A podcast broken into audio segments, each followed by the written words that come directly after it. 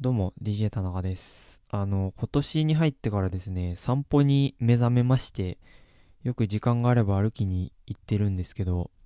この前、歩いてる途中に雨が降ってきて、ちょっとこれは帰りまでにはびしょ濡れになってしまうと思ったんで、急遽バスに乗って帰ろうと思ってバス乗ったんですよ。で、その時間は結構空いてたみたいで、僕が乗った時点でもう後ろの方2人、前の方に1人ぐらいしか乗客がいなくて、僕まあ一息二息ぐらいで降りる予定だったんでいいかと思って前の方を座ったんですよ。で外の景色も別に見るあれもなくバスの中ぼーっと眺めてたんですけどそしたらあのバスの降りるところって構造としてね運転手さんがいて運賃箱があってであの降り口のドアがあるわけじゃないですか。でその運賃箱とドアの間にまあ、空間あるじゃないですか。あそこにね、なんか、いたんですよ。ぼーっとその眺めてても何か視界に、これは明らかに人間じゃないっていう、なんか物体がいて、な、なんだろうと思って、よく見たら、あの、鳩だったんですよね。鳩が、あの、いてですね、その空間に。で、え、え？と思って、僕も疲れてたから、これは何か、幻覚かなと思って2回ぐらい見直したんですけどどう見てもハトなんですよね。でまずえいつからいるんだろうっていう疑問が出てきたんですけどでも周り見ても誰も気にしてないし、まあ、後ろの方に座ってる人からまず見えないし運転手さんも結構高い位置にいるから低い位置にいるハトは多分視界的に見えてないんですよね。で、もう一人前の方に最初から座ってた人も角度的にギリギリ見えるか見えないかぐらいのところにいて、あ、だからこの人も気づいてないのかなっていう、だからこのバスの中で、今乗ってきた僕が唯一この鳩の存在に気づいてる人間だっていう状況なんですよね、今。今。で、いや、どうしようと思って、突然なんかね、バサバサ飛んで、パニックになって事故でも起きたら怖いじゃないですか。だから言った方がいいのかなとも思いつつ、でも近づいたら逆に鳩を警戒させて飛んじゃうんじゃないかとかいろいろ考えてて、でも次の駅までもう走り出しちゃってしばらくドア開いたり止まる気配もないから、これはどうしたもんかと思いながらじっとしてたんですけど、でまあ何事もなく次の駅に着きまして、でその前の方に座ってた乗客のおじさんがもうボタンを押して降りますって言ったんで、おじさん降りるのかと思って、鳩どうするんだろう気づいてるのかなとか思いながら見てて、で、まあ、スッて出てくんですけど、あの、本当にね、僕が瞬きし終わらないぐらいのうちにおじさんがね、スッて鳩を出しき抱えて降りてったんですよ、さっそうと。え、え？と思って。まだ鳩がいることもよくわかんないですけど、そのおじさんも全く動じず、一切無駄のない動きで、鳩を抱えて出て行ったんですよね。で、多分運転手さんも気づいてないんですよ、その出来事に。え？と思って。多分、鳩、全国鳩抱え選手権があったら、1位取れるんじゃないかなぐらいの動きで。だから僕も、もう瞬き終わったら、おじさんも鳩もいなくなってたんで、これは、何か白チュームみたいなその僕の生み出した幻覚だったのかもしれないなとか思ったんですけど何だったんでしょうね。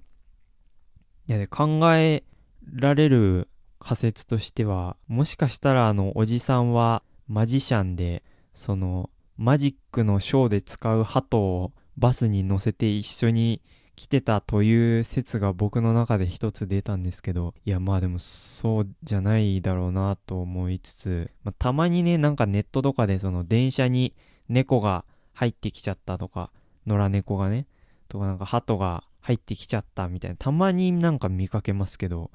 まさかこんな身近で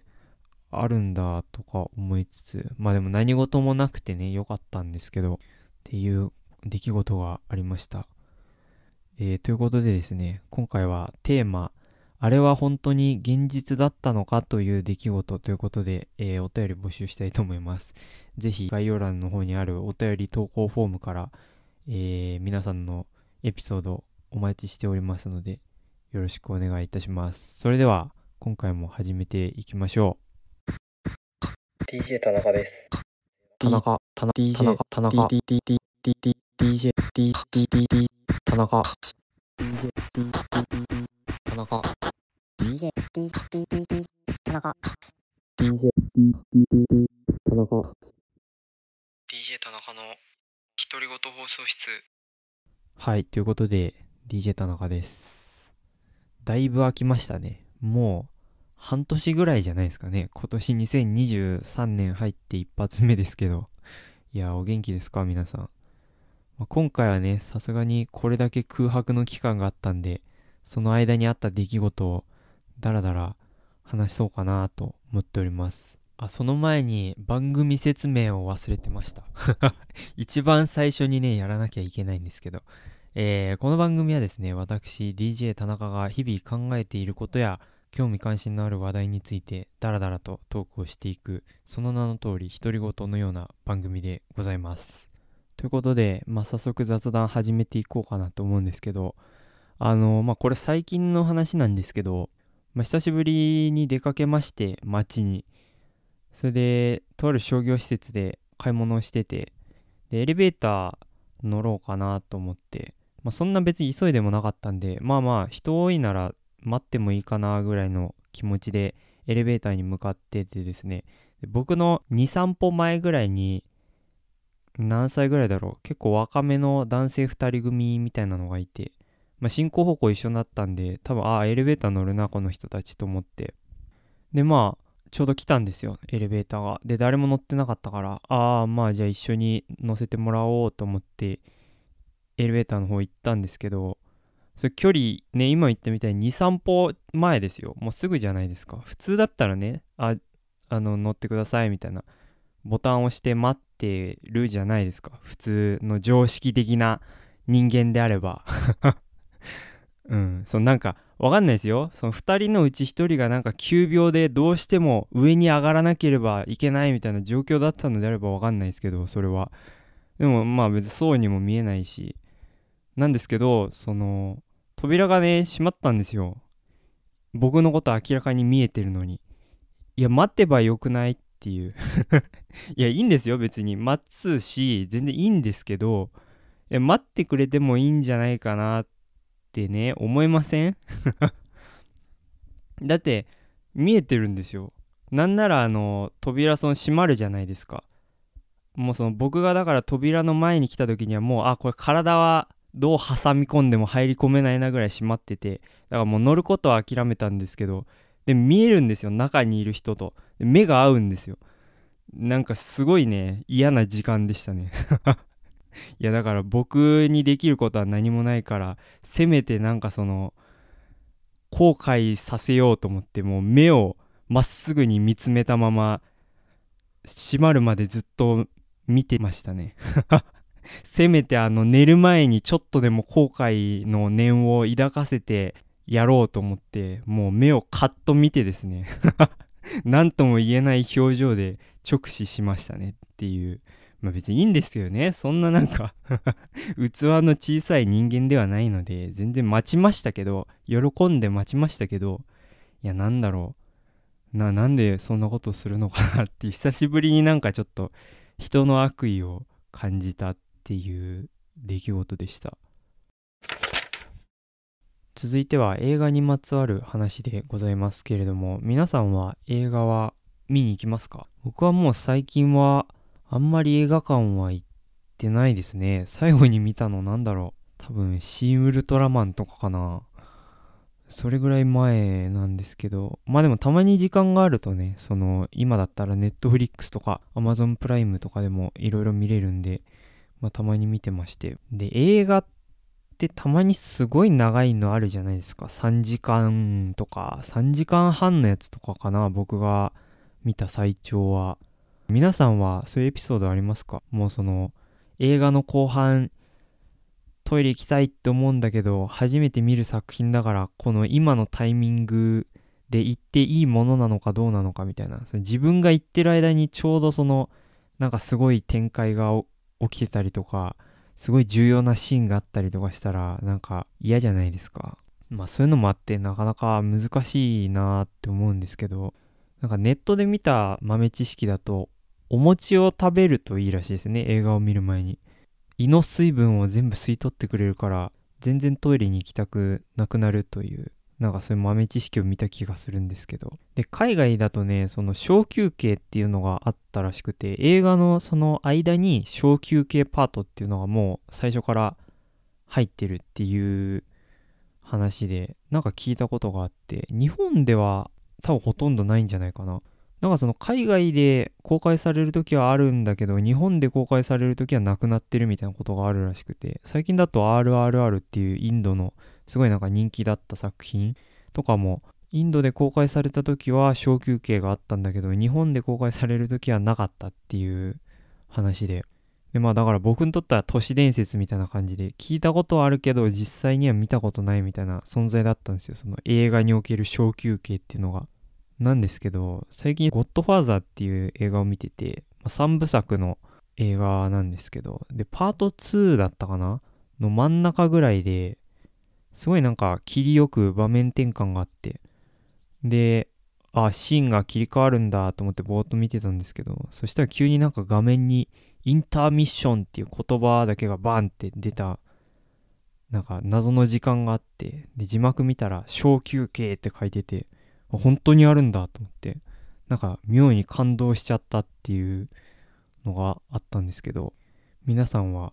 インターミッションと遭遇したことありますか？ネットでね、調べてみたんですよ。その小休憩が過去に入っていた映画みたいなリストがあったんで。で、それによると、一番古いもので言うと、風と共に去りぬとか、あとは、大脱走とか、マイ・フェア・レディ、サウンド・オブ・ミュージック、あとは、2001年宇宙の旅とかね、ゴッドファーザーパート2。なんでパート2だけなんだろう。あとは、ロード・オブ・ザ・リング、王の帰還。で、まあ最近だと RRR ですね。こう見るとなんか基準がよくわからないですね。普通に2時間ちょっとぐらいのものもあれば3時間のものとか。一番長いのだと6時間40分ですって。誰が見るんだろう。6時間40分の映画。もう1日のほぼ4分の1ぐらいを使って見るっていう。これはさすがにね、もう4回ぐらい小休憩入れてもいい気がしますけど、そういうお話でした。続いては今日の人工無能のコーナーです。えー、世間ではね、AI がすごく盛り上がっているようですが、えー、僕も人工知能というか、まあ、人工無能、簡単に言うとチャットボットをですね、育てておりまして、まあ、詳しいね、その経緯とか、えー、どういうふうに育ててるのか的な話はね、第29回を聞いていただければわかると思うんですけれども。で、まあ、その成長報告という形で、まあ、最近言ってた発言をいくつか紹介しながら話していけたらなと思っております。まあ、しばらくちょっと放置してたんですけど、最近またちょこちょこ新しい言葉を覚え込ませてまして、最近で言うと、勤勉と怠惰という言葉を覚えさせました。ということで、えー、今回もいつものごとく。 VOICEVOX の九州そらさんに読み上げていただこうかなと思っております。よろしくお願いします。よろしくお願いします。それでは早速一つ目の発言を聞いてみたいと思います。勤勉という人を維持する人形ですかの全体。うんちょっとよくわかんないですね。ちょっと何言ってるかよくわかんないんでもう一回僕が読み上げてみようと思いますえー、勤勉という人を維持する人形ですかの全体ということで、絶妙に意味がわからないね。こういう文章よくあるんですけど、勤勉という人を維持する人形。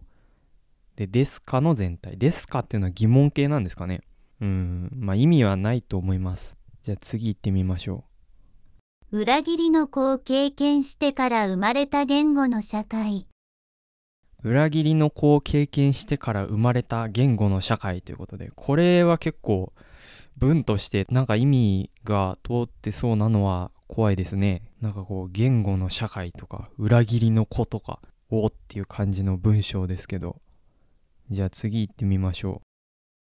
戦争と呼ばれますが、できますが、行う人間。えー、っと、結構際どいやつが来ましたよ。えー、何ですか？戦争と呼ばれますが、できますが、行う人間ということで。呼ばれますが、できますが、行う人間。まあ、これは皆さんの解釈に任せますけど、深くは語らないでおきます。はい。じゃあ次行きましょと人間とは皆いつかは動物の作業。う。えー、過激なものが続いてますけど、これはちょっとね、その、どこまでが大丈夫なラインかっていうのがわからなかったんで、一応自主規制という形で、ぼかしを入れました。ですので、皆さんの解釈にお任せいたします。これで終わりかな？あ、あと一つありました。はい。じゃあ最後の発言を聞いてください。どうぞ。悪は不快にして苦痛な刺激を流れる体液。はい。ということで、以上5つが僕が育てている人工無能の最近の発言でした。まあ、なんとなく傾向というか、特徴が皆さんもつかめてきたのではないでしょうか。例えば、最近覚えさせたばかりの言葉を使いたがるとか、あとなんか引っかかる言葉があるっていうね。例えば、悪とか、動物とか、体液とか、なんかわかんないですけどね。引っかかる言葉があるっぽいですね。まあそんな感じで、今のところ僕が思ってた成長の仕方とはちょっと違うというか どんどん過激になっていってるなという感じはするんですけど、ぜひあの、皆さんのね、知識を集結させて、素晴らしい AI に育て上げたいなと思ってますので、ぜひよろしければ、なんかこう、この言葉を覚えさせてほしいとか、あれば、ぜひお便り投稿フォームから送っていただければと思っております。またなんか気になる発言なんかがあれば、まとめて紹介したいなと思ってますので、ぜひまた楽しみにしていただければと思います。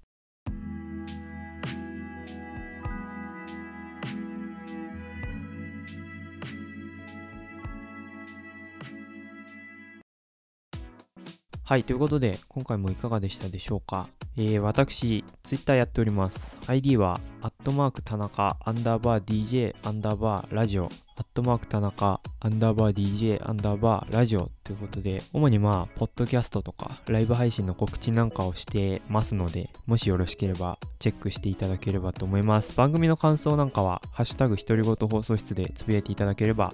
ツイートなんか読ませていただこうと思ってますので、よろしくお願いします。お便りもね、募集してます。リンクは概要欄の方に貼ってあるので、よかったらそちらから送っていただければと思います。えー、ちなみに、まあ最初にも話したんですけどね、現在募集中のテーマは、あれは本当に現実だったのかというエピソード募集しておりますので、よろしくお願いいたします。ということで、ここまで DJ 田中がお送りしました。また次回お会いしましょう。さよなら。